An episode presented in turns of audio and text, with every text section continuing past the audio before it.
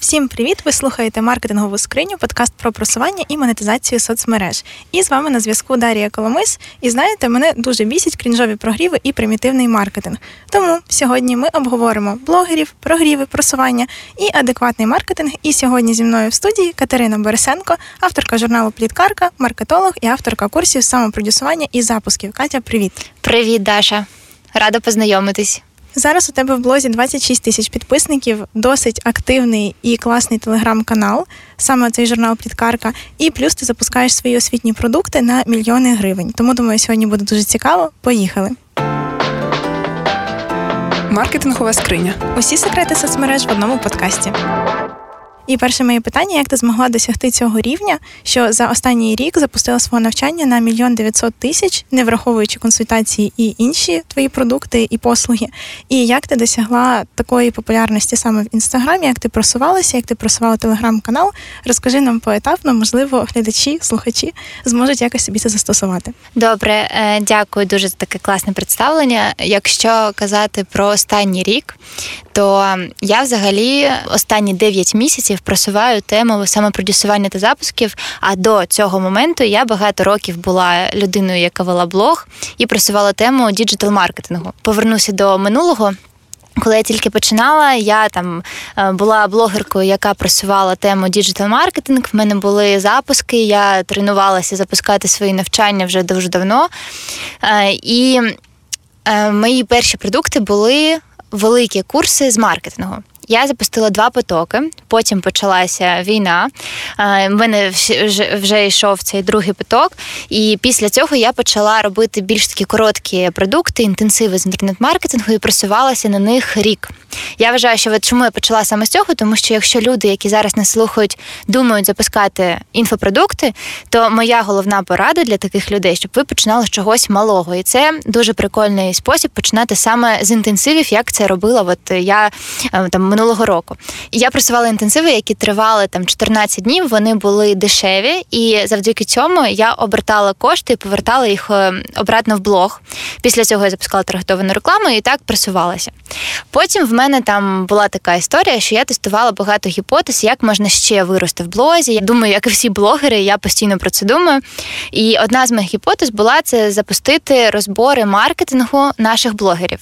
Ну, це був телеграм-канал Пліткарка. Я випустила перший випуск. Він був про там про владу Гармаш. Я розібрала її сторіс.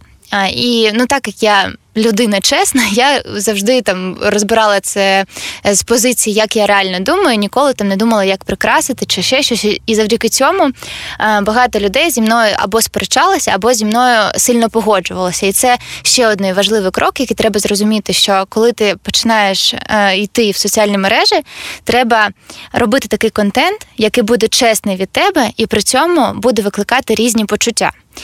Після цього я почала робити ще розбори. Я порівнювала блогерів там Таня Стороженко, Вероніка Сєнькіна, або там Богдан Гурів і Влад Леманюк, такі дуже такі популярні мої розбори. І завдяки цьому я набирала аудиторію.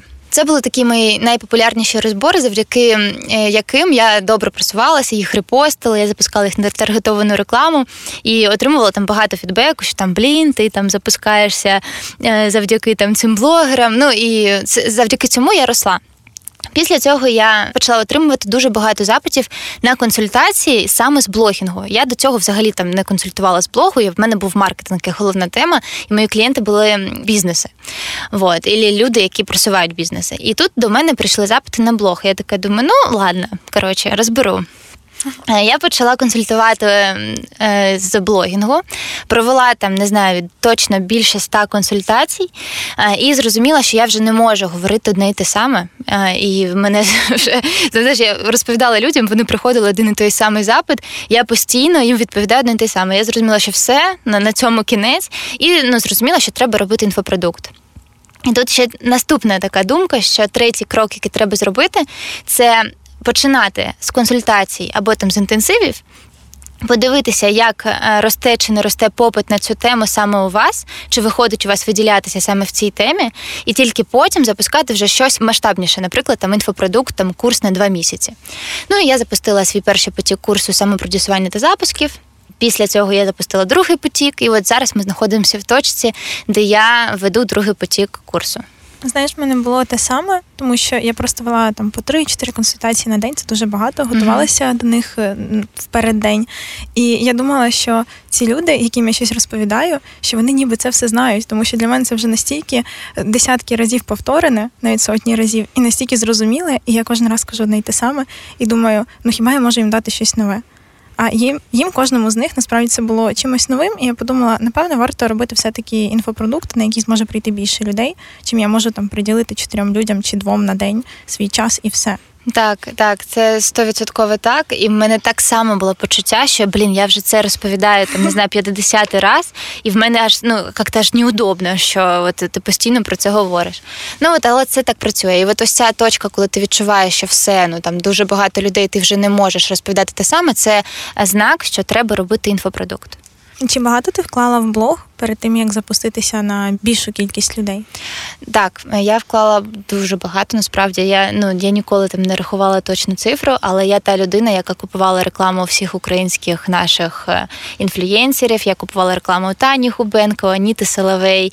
Ну то коротше були такі різні люди, е, ну, які мене рекламували. Е, але я робила дуже велику помилку, бо я от купувала рекламу, але через те, що в мене було багато проєктів на маркетинг, я не вела нормально блог. Для мене це знаєш було там, ну типу, робота, яка я роблю після основної роботи. І це була реально велика помилка, тому що я гроші туди вливала, але не діставала е, ну, потім ці кошти е, ну там назад. І через це від мене там люди часто відписувались, і в мене там теми змінювалися. Там, ну коротше, мені не йшло. Але рекламу купувати я вміла. В мене не було бар'єру, знаєш, типу, гроші віддати. Я заробляла і думаю, блін треба вкласти. У мене була навіть найдорожча реклама, е, коштувала 60 тисяч гривень.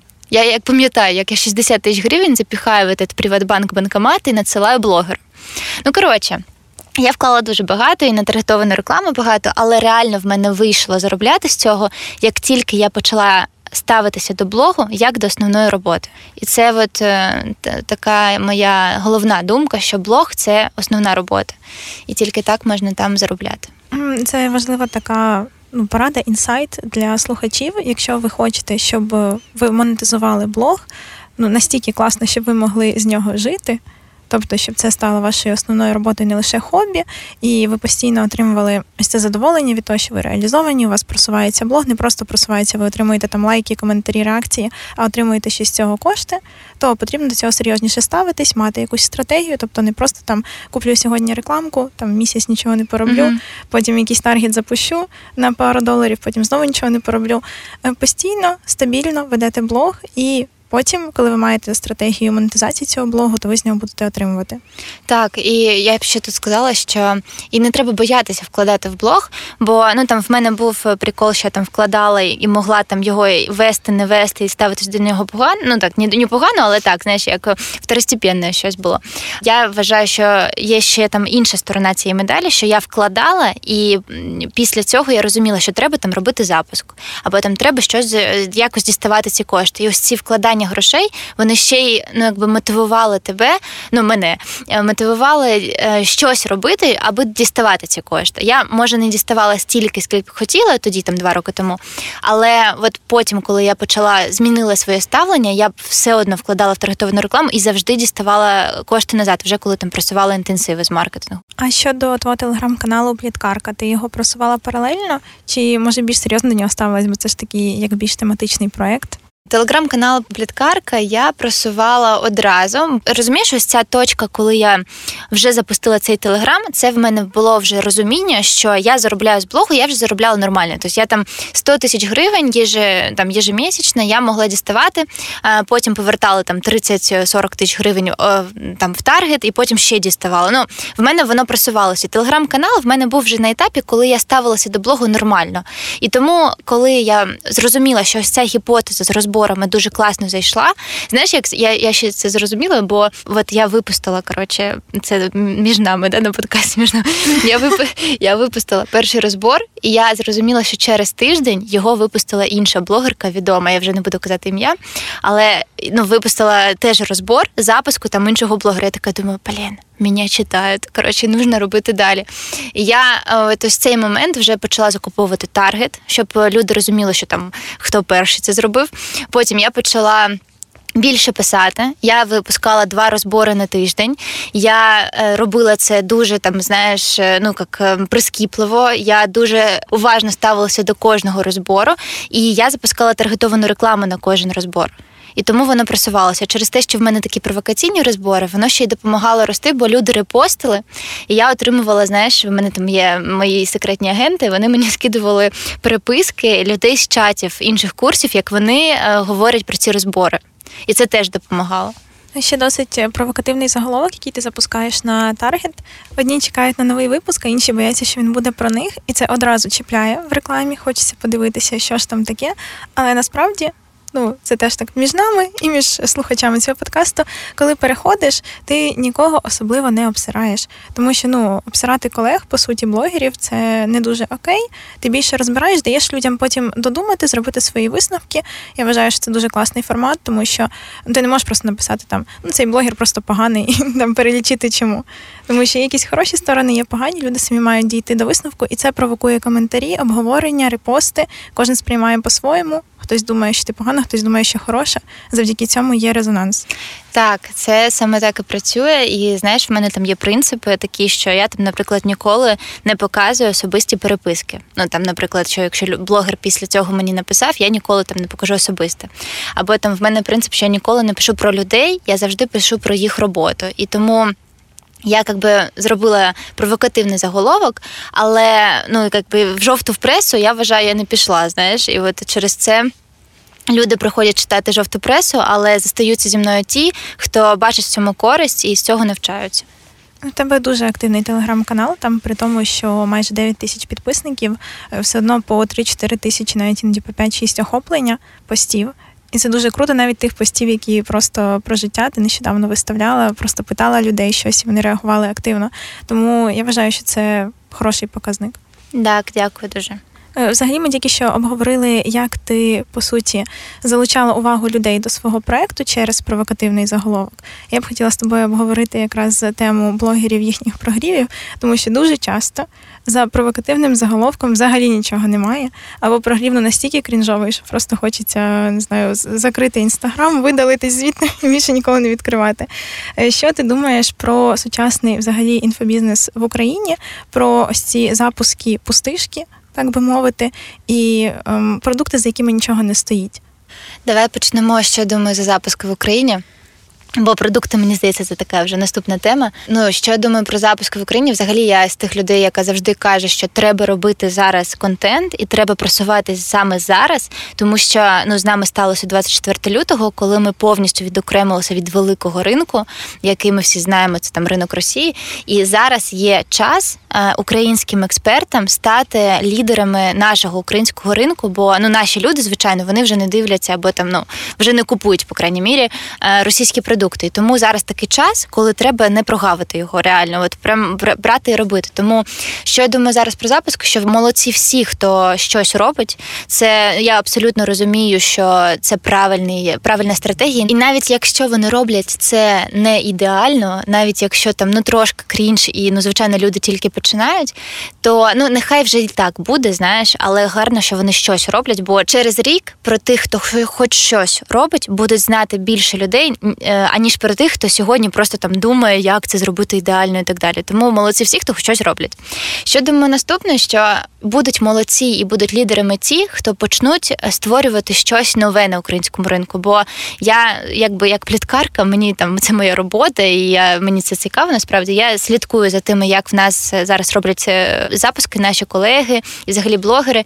Ну і я знаєш, я все одно бачу, от, наприклад, що там от ось ця ідея, ну от її зробили рік тому на Росії, або там ось ця ідея. От, ну блін, ну я розумію, звідки вона злизана. Знаєш, і от мені це коротше трошки болить, бо я це бачу, і мені так хочеться, щоб в нас було інакше, щоб наші люди створювали нове, а не робили поділки. Знаєш, як там що там оригінал, а в нас там повторюють. Ну і тому це там наступне, що я думаю, що там от ти там молодець, да, я з тобою давно слідкую, що ти виділяєшся, ти робиш по-своєму, в тебе там свій підхід, і це одразу видно. А коли я бачу, що от, блін, ну от вона повторює за тим російським, ну я я не можу коротше навіть сприймати цю людину, бо ну нічого нового увагу вона не створює. Ну і звичайно, якщо там підвести підсумок, то будуть лідерами ті, хто почнуть створювати щось нове. І в нас такі вже є. е, такі люди, які вже почали це робити. І наступне твоє питання було про продукти. Ну, це таке питання. Знаєш, от я коли кажуть, що є погані продукти, я завжди думаю, блін, чим відрізняється інфопродукт, наприклад, навіть про те ж саме мислення, да, від е, того, що людина купила білет в кінотеатр. Ну, типу, вона купила білет розважатися. Просто деякі люди йдуть з очікуваннями, які для них створили, що це типу змінить їхнє життя, і вони потім виходять розчаровані з таких курсів. Я напевне про саме такі продукти. Ну або, наприклад, йдуть за новою професією, а отримують е, там першу статтю з інтернету, перекладену з російської, і все. Ну це це взагалі зашквар, да, це дуже погано. Но я я знаєш, я не хочу перекладати відповідальність на спікерів і на там тільки блогерів, бо люди, які купують, ну вони ж теж повинні думати, що вони купують. Ти знаєш, як казати, що там люди, які продають алкоголь, вони там, наприклад, там дуже погані. Люди ж самостійно обирають купувати цей алкоголь. То знаєш, відповідальність якби 50-50. Ну і звичайно, що я думаю про продукти це погано, але якщо комусь це допомагає, хоч якось, ну це вже знаєш, нехай буде. Ну тут ось так якось. Ну, для мене зараз, наприклад, те, що ти казала, тільки що найбільший крінж, коли вже майже два роки іде війна, а деякі блогери, які мають аудиторію, мають соціальну відповідальність перед людьми, продовжують вести свій контент російською мовою, продовжують навіть продукти свої випускати російською. Е, за законодавством України ми не можемо запускати мовою ворога. Ну, в принципі, uh-huh. ніяку рекламу вони це роблять, запускають. І люди, які є українцями, за ними чомусь слідкують, далі це купують, несуть їм свої гроші. Ну, типу, це якось трошки дивно, тому що е, я бачу по твоєму прикладу, е, ти все життя говорила російською, ти взагалі з Харкова. Е, ну, сім'я вся говорить російською, але при цьому ти у блозі перейшла на українську, стараєшся і в житті, навіть зі мною тут на подкасті говорити українською. Навіть на каву ми з тобою ходили, ти говорила українською, і ти просуваєш нашу культуру. А ці люди, як ніби не хочуть відокремлюватись, а такі, ну ми трішечки тут збоку, якби постоїмо і попродаємо ще щось російське.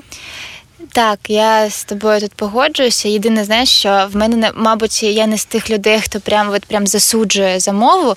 Бо ти розумієш, я сама просто не одразу перейшла, тому що ось цей тренд переходити на українську, тому що треба переходити. Він такий, ну він коротше не для всіх людей. Для когось це мотивація реально там взяти перейти. Але я для себе знайшла іншу мотивацію. І, Звичайно, я тобі теж поділюся між нами на подкасті. Мені це допомогла зробити операційна директорка Аніта Соловей.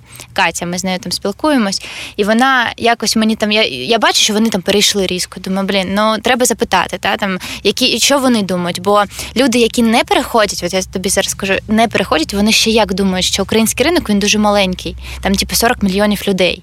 А якщо там е, ну там ми прийдемо на український, ти звичайно там звужиш свою аудиторію. І вони думають, що якщо вони залишаться російською розмовляти і там все вести, то вони зможуть продавати іншим країнам, там окрім е, Білорусі, там типу Росії, вони зможуть продавати іншим російськомовним країнам.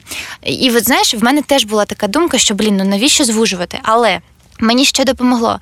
Я побачила в цьому свою місію допомоги е, розвитку нашої культури. І от тільки коли я побачила свою місію в цьому, я змінила своє ставлення. А коли мені писали, типу, чому там не державною, знаєш, мені хотілося типу, просто заблочити. Ну, типу, людей. Типу, чому ти лізеш там і кажеш мені, яку мову розмовляти? Ось така була реакція.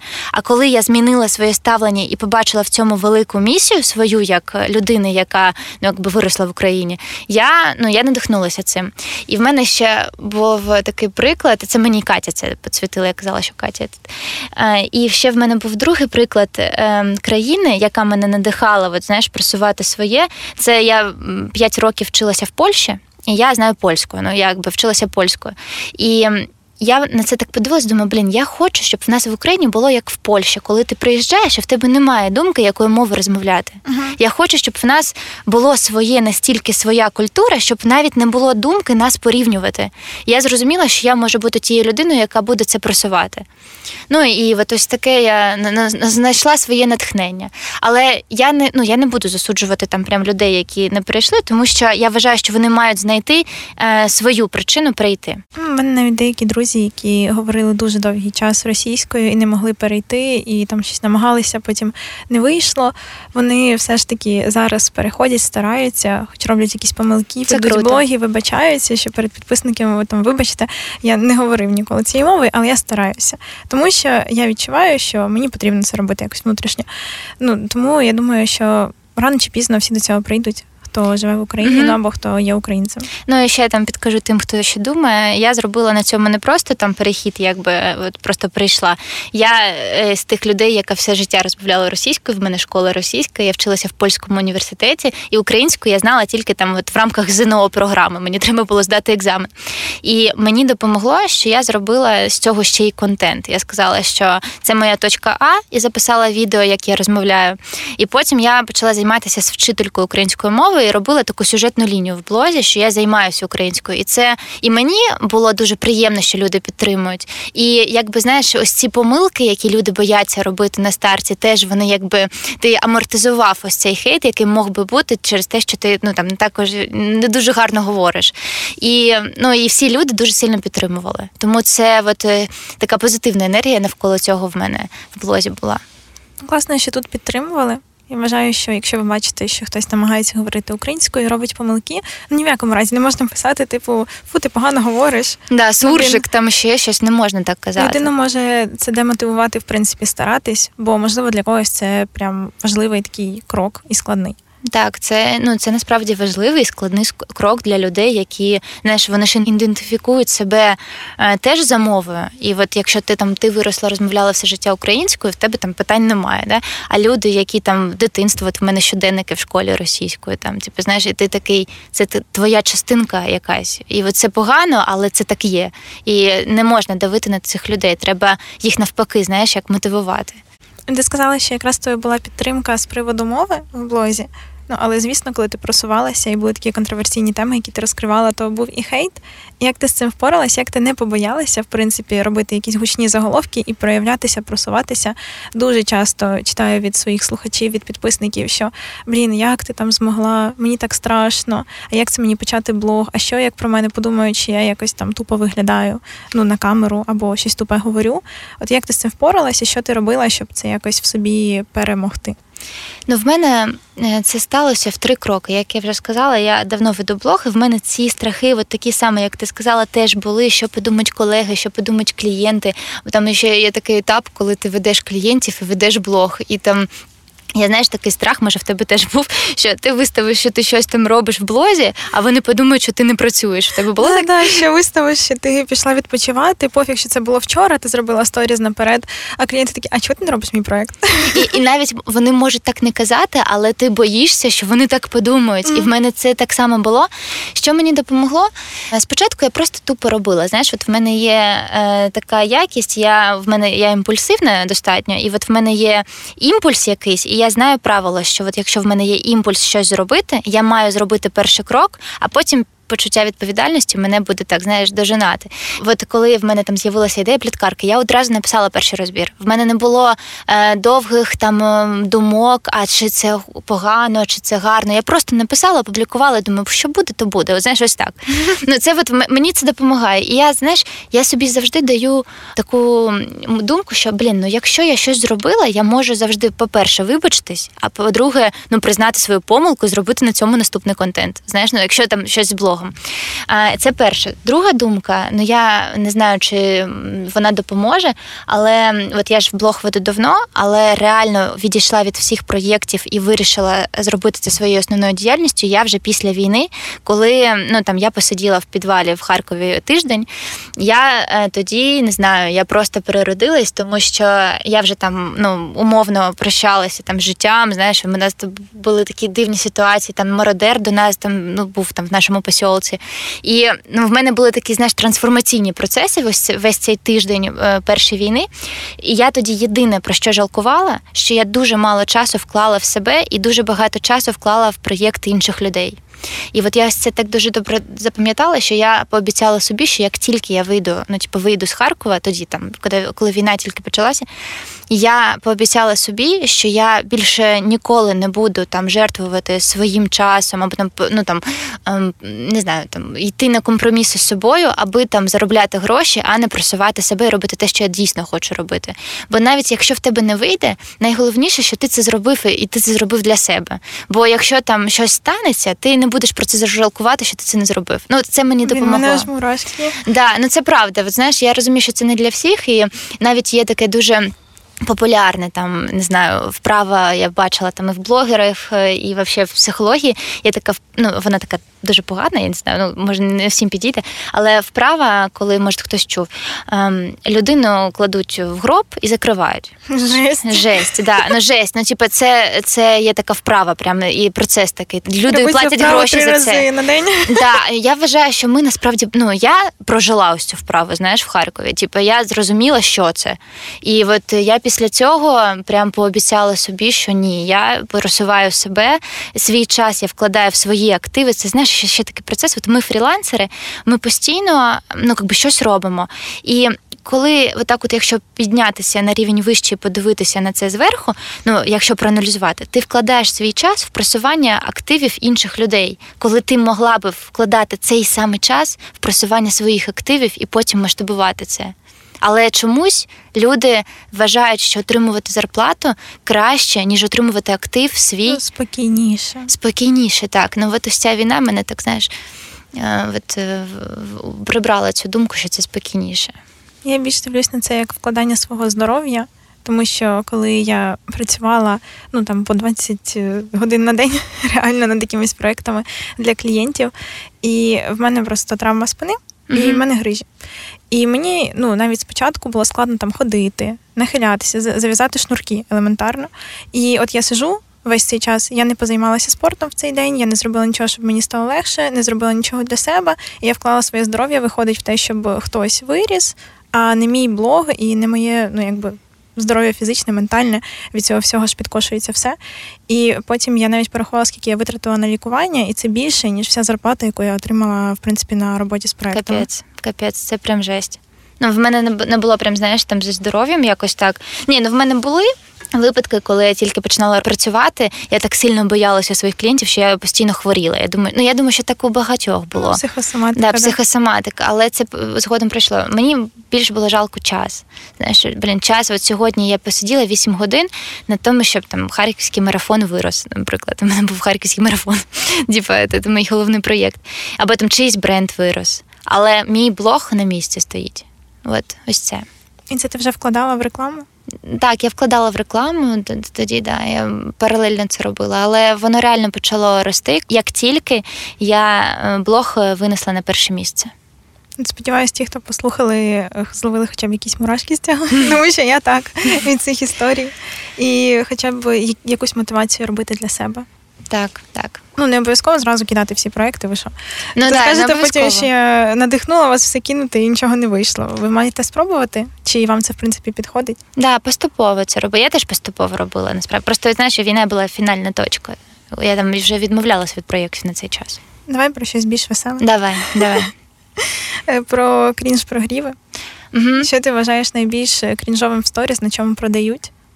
Тому що я думаю, що це типу демонстрація супер офигеть якого luxury життя. І люди йдуть саме за цим, а потім в продукті нічого не отримують. У мене, знаєш, завжди була думка, от люди, які демонструють luxury життя, от вони показують там, типу, як вони купують машини, там квартири і так далі. А потім ти дивишся на їх курс, а вони продають те, чим вони не займаються. Ну от ось це знаєш, в мене такий дисонанс завжди був. Ну от, типу, ти продаєш курс е, там з монтажу відео, наприклад, так демонструєш luxury життя. І Ну, люди ж, які купують монтаж відео, вони ж не думають, що вони куплять машину через те, що вони будуть монтувати відео. Ну, коротше, от у мене такий дисонанс. Я не розумію, як от люди ну, це сприймають. Ну, це перше. А друге, що я вважаю крінжом, ну навіть навіть на luxury життя. Я вважаю крінжом, коли людина робить культ своєї особистості. От мені це ну, дуже не подобається, коли ем, там я гуру там чогось, і от знаєш, вона прям вона або він може прям писати Я гуру цієї теми, або там я ем, там королева там цього. Я розумію, що це там треба сміливим бути, і треба бути дуже впевненими, це може тригернути. Але блін, ну культ особистості себе, ось це мені в інфобізнесі не, подобається. Я коли йшла в інфобізнес, я завжди казала, що в мене немає хтось вище, а хтось нижче. Ми на рівних. Ти приходиш, ну там не ти, а клієнт, да? він приходить до тебе, щоб щось дізнатися, і ти маєш дати йому інформацію, щоб він це дізнався. Але це не тому, що він там приходить, щоб з тобою спілкуватися або ще щось. Ну от коротше, от культ особистості себе мене це таке завжди, завжди дивно було. Мені ще дивно, коли блогер веде собі блог спокійно, а потім оп і запускає курс взагалі по чомусь непов'язаному, чого ніколи не було в нього в блозі. От просто там вів, не знаю, лайфстайл, а потім запускає по інвестиціям або по крипті, і всі такі, типу, на тємщики. Що так, я це я це називаю тємщики. Що сьогодні це, завтра це. Ну люди заробляють гроші, знаєш. Можемо привести приклад, щоб слухачі більш розуміли, е, що таке хороший органічний прогрів і продукт, який вписується в в принципі ваш лайфстайл, ваш блог. Е, ти мені перед записом казала, що тобі сподобався прогрів Квіткової, і там в неї фітнес-інтенсив був чи фітнес-курс. І вона якраз зробила запуск на тому, що е, вона дуже багато приклала зусиль для того, щоб своє тіло в форму привести після вагітності, і це органічно вписалося в той період, коли вона його запускала. І ну, в принципі, вона як експерт в цій темі, тому що вона це зробила для себе, тобто кейс. Свій показала. Я б не сказала, що це прям найкращий, але це гарний був е, прогрів і гарний продукт, тому що ну вона, знаєш, вона демонструє, як на неї класно сидить весь одяг. От, ну, вона там знімає ці відео, тому блін, ну як може так класно сидіти одяг? І ви знаєш, і це так органічно їй лягає, що вона там така мімімішна, вона там така відноситься до цього дуже легко, і вона через свій стан транслює, як круто мати гарну фігуру. От ну, мені це сподобалось. І цей продукт фітнес, ось ця тема, або там в неї було схуднення, там такі теми. Він дуже гарно лягав до неї в блог, тому що вона сама кайфує від ну, від самої себе. коротше. І от вона дуже класно і продавала її стан, продавав цей продукт. Ну і звичайно, вона сама займається спортом. Я так зрозуміла, що там були запрошені експерти, її тренер і там нутриціологи, психологи. Тож вона не казала, що я вас навчу правильно харчуватися. Вона казала, я буду на тренуваннях, але є запрошені експерти. І от е, ну мені здається, це було прикольно, органічно. А якщо відповідати на питання, що для людей, от щоб хто не слухає, мог це використати.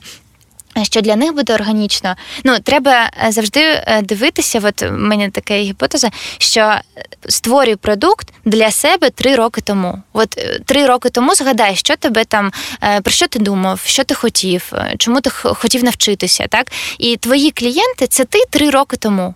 І тоді в тебе буде воно органічно, тому що ти будеш вчити темі, яка яку ти знаєш, яку ти пройшов, і ти будеш вчити людей доходити до цієї точки, до якої дійшов вже ти. Мені ще дуже сподобалося. Я запам'ятала таку її сторіс, що вона не голодувала, коли худла, а збалансовано харчувалася.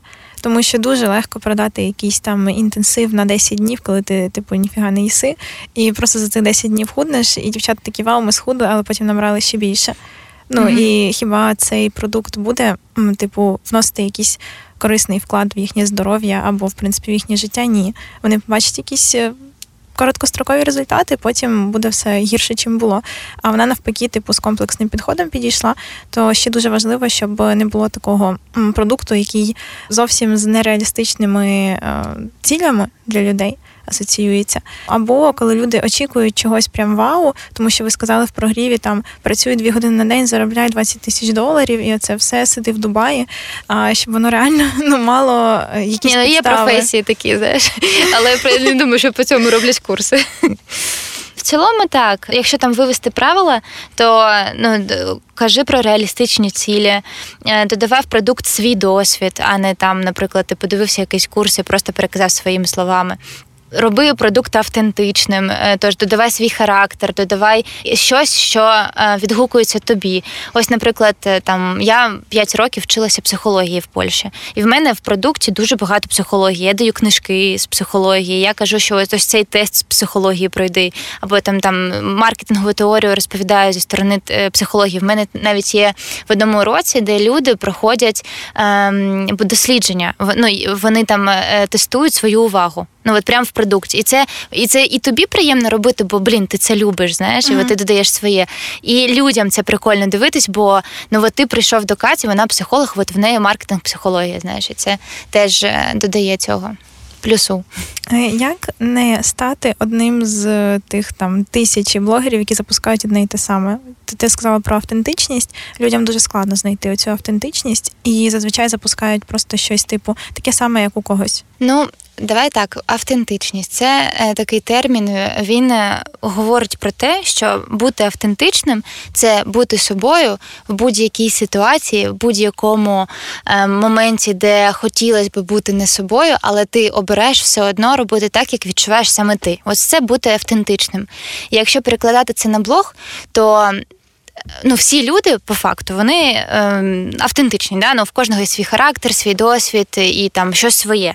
І це те, що робить людину унікальною. Але через страх бути собою, люди починають копіювати, починають робити шаблони, починають слідувати трендам і через це виходити в інстаграм.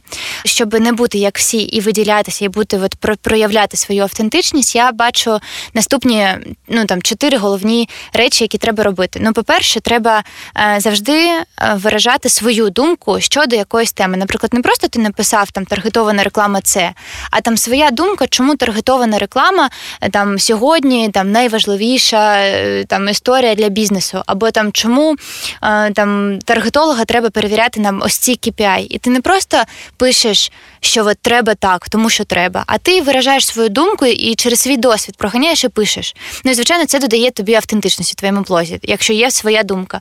Друге, е, щоб бути автентичним, треба не боятися бути собою. Якщо тобі щось не подобається, так і пиши. Типу, мені це не подобається. Або якщо тобі щось там дуже подобається, напиши чому зроби розбір. Або там, ну от знаєш, в мене в розборах це видно, бо. Якщо мені щось не так, я відчуваю, що ну так не можна робити. Я так завжди і напишу. А люди вони там ну, що скользять, от, знаєш, вони вони не можуть це зробити. Це от про бути собою.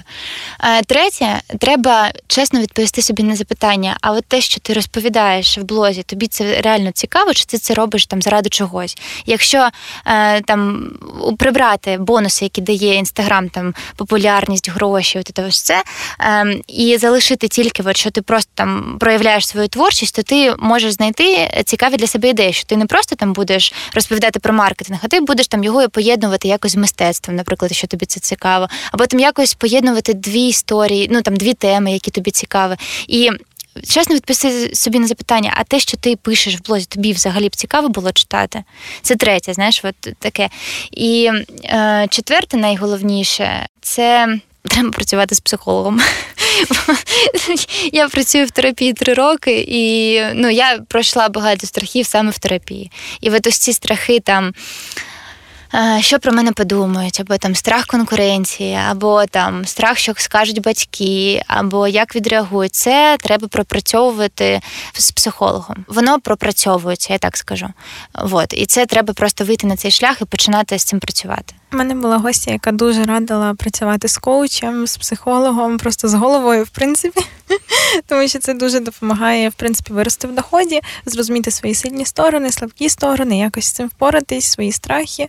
І якщо от зараз якийсь застій, то реально дуже важливо оцінити, чи це застій через те, що там не вистачає знань. Тоді це вирішується. Ти, типу, купуєш навчання або сам намагаєшся розібратися, добрати ці знання і далі робиш ріст. Якщо в тебе вистачає знань, все ніби класно. Ти дивишся, що інші люди, які ніби знають менше ніж ти, ростуть, а ти ні, топчешся на одному місці, то можливо проблема десь з якимись тарганами в голові. Так, так. Я я працюю раз на два тижні. Раніше працювала раз на тиждень, і це, знаєш, для мене як от сходити в зал. Ну, тобто, це дуже важливий процес. Я ніколи не відміняю психолога. Воно і прикольно, якби знаєш, це цікаво. Але ну, це важливий етап для блогу для блогерів. Це взагалі обов'язково, я думаю. Я десь читала, чи це блогер якийсь писав, чи в принципі якусь статтю, що немає жодного блогера, який не має проблем з головою. Ну, типу, або це відчуття, оце через постійні охоплення, що сьогодні ти на вершині гори, ти цар, бо в тебе класні охоплення, завтра тебе впали охоплення, в тебе просто вже все гори в житті. Uh-huh, І в тебе постійно ці качелі, і через це ти весь час вигораєш або маєш якісь ну, проблеми з настроєм, тобто охоплення впливають на твій настрій, на в принципі твоє життя. так так не має бути. Так, так. Ну я тобі так скажу, що це в мене так само працює. Якщо там я бачу, що я зробила якийсь дуже прикольний сторітел, але люди його не додивляються до кінця, я там починаю вже замислюватись. Але от саме праця з психологом мені допомогла ставитись до цього. От я не знаю, от може то слухачі потім прокоментують десь або там напишуть. Я коли бачу, як люди там відписуються або не додивляються щось, в мене вже таке ставлення. Я я думаю, блін, от вони пропускають много. Знаєш, от, от, типу, що вони втрачають. От я думаю, в мене такі там цікаві розбори виходять. Мені я сама так, от знаєш, я публікую, і в мене аж все труситься. Думаю, блін, як я класно написала. Знаєш, думаю, блін, от я молодець. О, це те, до чого треба прагнути. Так, і коли люди відписуються, думаю, от блін, дураки, коротше. От вони втрачають. знаєш, І от ось це ставлення, щоб до цього дійти, треба чесно відповісти собі на запитання, який ти, що тобі подобається, що не подобається, що тобі цікаво, і ставитись до цього, знаєш, як до гри. Ну, типу, тоді буде легше. Вот. У мене буває такий тригерний контент, типу, коли відео починається досить тригерно, я там кажу якусь фразу, яку всі хочуть почути, або про щось дуже популярне починаю, а потім вже виводжу на якусь експертну тему. І часто люди пишуть коментарі, бо вони не зрозуміли посил відео. Наприклад, я сказала там, мене нещодавно було відео про я почала з Юлії Верби типу, чому всі її дивляться, потім перевела це в інше русло, що як зробити, щоб тебе дивилися, і дала там структуру відео. І деякі люди почали писати, чого ти приводиш її в приклад. Юля взагалі не приклад. Я така, блін, ви взагалі дивилися відео. Мені спочатку було сумно від таких коментарів, бо я думаю, блін, я так там накрутила такі глибокі посили, а люди нічого не зрозуміли. Але потім думаю, ті, кому треба, ті зрозуміли, ті зараз в мене там на продуктах, ті пишуть мені в Direct, ті за мною слідкують, ті, хто не зрозуміли, вони відсіялись, і слава Богу, що відсіяли розсіялись. Ти знаєш, ми зараз дійшли до теми автентичності, а я в тебе хотіла запитати. Я ж за тобою слідкую з Тіктоку, я взагалі тебе побачила в Тіктоці. Ой, класно. Да, да, да. Ну, тобто я прямо слідкую, і мені подобається, як ти це робиш, і мені подобається знаєш, зовнішність, як як ти свій стиль відео зробила, свій стиль взагалі. От ти можеш сказати свій секрет? От як ти знайшла от свою автентичність і навчилася її показувати? Я коли починала блог, я взагалі веду блог в Тіктоці вже п'ятий рік, він так багато. Я тоді вела блог по фотографії, ну там щось біля 700 тисяч зараз підписників, але я його зараз не дуже часто веду, бо я його як ніби переросла. І почала вести експертний. І коли я почала вести експертний, я зрозуміла, що те, що заходить у всіх воно не може заходити у всіх. Типу, якщо ти просто будеш повторяти те, що у всіх, то будеш такий самий, як і інші, і перестала дивитися на конкурентів. От всі радять там зробити аналіз конкурентів. Зробіть, але. На основі аналізу потім робите своє, а не просто, типу, перезнімаєте відео конкурентів. Тому що це така помилка, вона в мене була на початку шляху, на самому початку, коли я заходила в TikTok, і всі там знімали однакові тренди. Я думаю, о, клас, я теж буду. Так, якщо чесно, я теж так робила. Ну, тобто ну, в інстаграмі всі, всі ці проходять так. І я зрозуміла ще тоді, що це не працює, і почала тоді знімати те, що мені здається прикольним, цікавим, і воно почало залітати. Я думаю, о, класно, значить роблю це. Ну тому що в мене там були свої фішечки по фотографії, по контенту, і їх люди хотіли бачити, бо вони ще цього не бачили логічно. Потім я, коли почала експертний блог, я думаю, теж о, конкуренти роблять так, зроблю так само. А потім згадала ось цей свій початок шляху, самий початок, і думаю, блін, ті самі граблі просто uh-huh. на те саме наступила, так само охоплень не отримала, реакції не отримала. Логічно, чому? Бо люди вже це бачили сто разів, нащо їм 101 Таке mm-hmm. саме. Ну хорошо, а як ти знаходиш, от, е, що тобі цікаво? Давай так, ти от, е, просто йдеш по вулиці, така о, прикольна тема, зніму? Це так відбувається? Ну, я спілкуюсь дуже багатьма людьми зі своєї ніші. І от ми навіть з тобою поговорили. У мене вже є деякі ідеї для відео, тому що кожна людина підсвічує щось прикольне, щось класне. У мене є якісь свої думки на певні теми, і я от хочу просто їх зняти. Ну і плюс треба мати цю структуру в голові, щоб упакувати це відео, щоб воно було цікавим. Ну, завжди є структура, певна, але е, щоб висловити свою думку, насправді треба просто наважитись не висловити чужу думку, піддивитися в когось і зняти те саме, а там надихнутися, ну навіть якимось фільмом. Я дуже люблю художні фільми, різні дивитися. Після них теж в мене багато ідей. Е, дуже люблю читати інших блогерів і навіть не по темі і з них вже брати якийсь чи приклад, чи якусь ідею прикольну, чи якусь думку. Тобто я висловлюю свої думки в блозі. Ти знаєш, як підвела до наступного питання. Ми вчора проводили івент з Шевчуком, і там була дівчинка, і в мене пост буде на цю тему ще. І от ця дівчинка запитала: от як свою думку знайти? Ой, прикол. Це, ну, це, я, Якщо так знаєш, я так чуть в ступорі була, думаю, блін, як відповісти. А от ти що б відповіла? От е, Своя думка це як? От е, що це? Я теж в ступорі. Ну я теж ну я е, знаєш, що я для себе знайшла яку відповідь? Що щоб була своя думка, треба напрацювати досвід. Е, треба напрацювати от, праця з клієнтами, вона потрібний етап насправді. Треба напрацювати, подивитися, як хто що робить, щоб була сміливість і впевненість в собі, що ти щось розумієш. От тоді е, буде сміливість висловлювати свою думку. А людина, яка знаєш, ніколи не працювала, не була в темі, вона там тільки-тільки розпочинає, вона в неї не буде своєї думки, тому що досвіду немає. От якось так. Ну, мені взагалі здається, що всі думки, які ми думаємо, це якийсь вінігрет з того, що ми бачили в житті, в принципі. uh Ну, з тих людей, якими ми захоплюємося, з їхніх думок, і ми вже на цьому напрацьовуємо те, що ми думаємо в нашій сфері. Ну, але ви ж все одно маєте якусь думку на певні події, на певні там прогрів, слідкуєте за блогерами. Вони вам чомусь подобаються, чомусь не подобається. Можна в собі розібратися, подумати, чому мені психолога. це подобається, да, да, да. попрацювати з головою, як то кажуть. І тоді ну, буде значно легше відокремити те, що чуже, від того, що вже ваше. Угу, угу. Знаєш, я коли пішла до психолога, перше завдання було е, виписати всі емоції, які бувають, е, і розподілити їх на позитивні і негативні. І от ну я потім запитала, типу, навіщо це робити? Ну вона пояснила, що багато людей не можуть зафіксувати, що вони відчувають. І от мені здається, з думками так само, що багато людей не можуть зафіксувати, чому вони так думають. Вони просто там ідуть якісь процеси, і вони не можуть зупинитися і сказати, типу, ось це мені подобається, ось це не подобається, бо в них воно вже далі там е, кудись летить. І от ось ця саморефлексія, вона ще потрібна, знаєш, як навичка. Ще можна поговорити, ну якщо не з психологом, то з рідними людьми, щоб вони вам підсвітили. Тому що може страшно там йти до психолога, якщо ніколи не займався. А з коханим там можна поговорити, і він чесно скаже щось. Ну, це якщо такий коханий, якщо розмовляють. Є ж кохані, які такі. Та все нормально. Ну, Ну, да, да. Ну, психолог це тема. Ти знаєш, головна порада цього подкасту реально це дуже допомагає і дуже раджу. І останнє моє питання, яке я задаю абсолютно всім гостям, і завжди такі цікаві відповіді: це що б ти порадила людям, які хочуть просуватися, але щось їх зупиняє. В мене є така універсальна порада. Якщо ти хочеш просуватися або і щось тебе зупиняє це робити, я думаю, що щось це це твоя основна діяльність, наприклад, звідки ти отримуєш гроші. Або там якась твоя рутина, наприклад, ти дуже любиш серіали, і ти там біжиш до цих серіалів, як тільки там треба про щось подумати. Або там, знаєш, в мене є ще приклад, я спортом займалася, і в мене є приклад, люди в спорт убігають часто. Якщо там треба прийняти якесь рішення, вони побігають.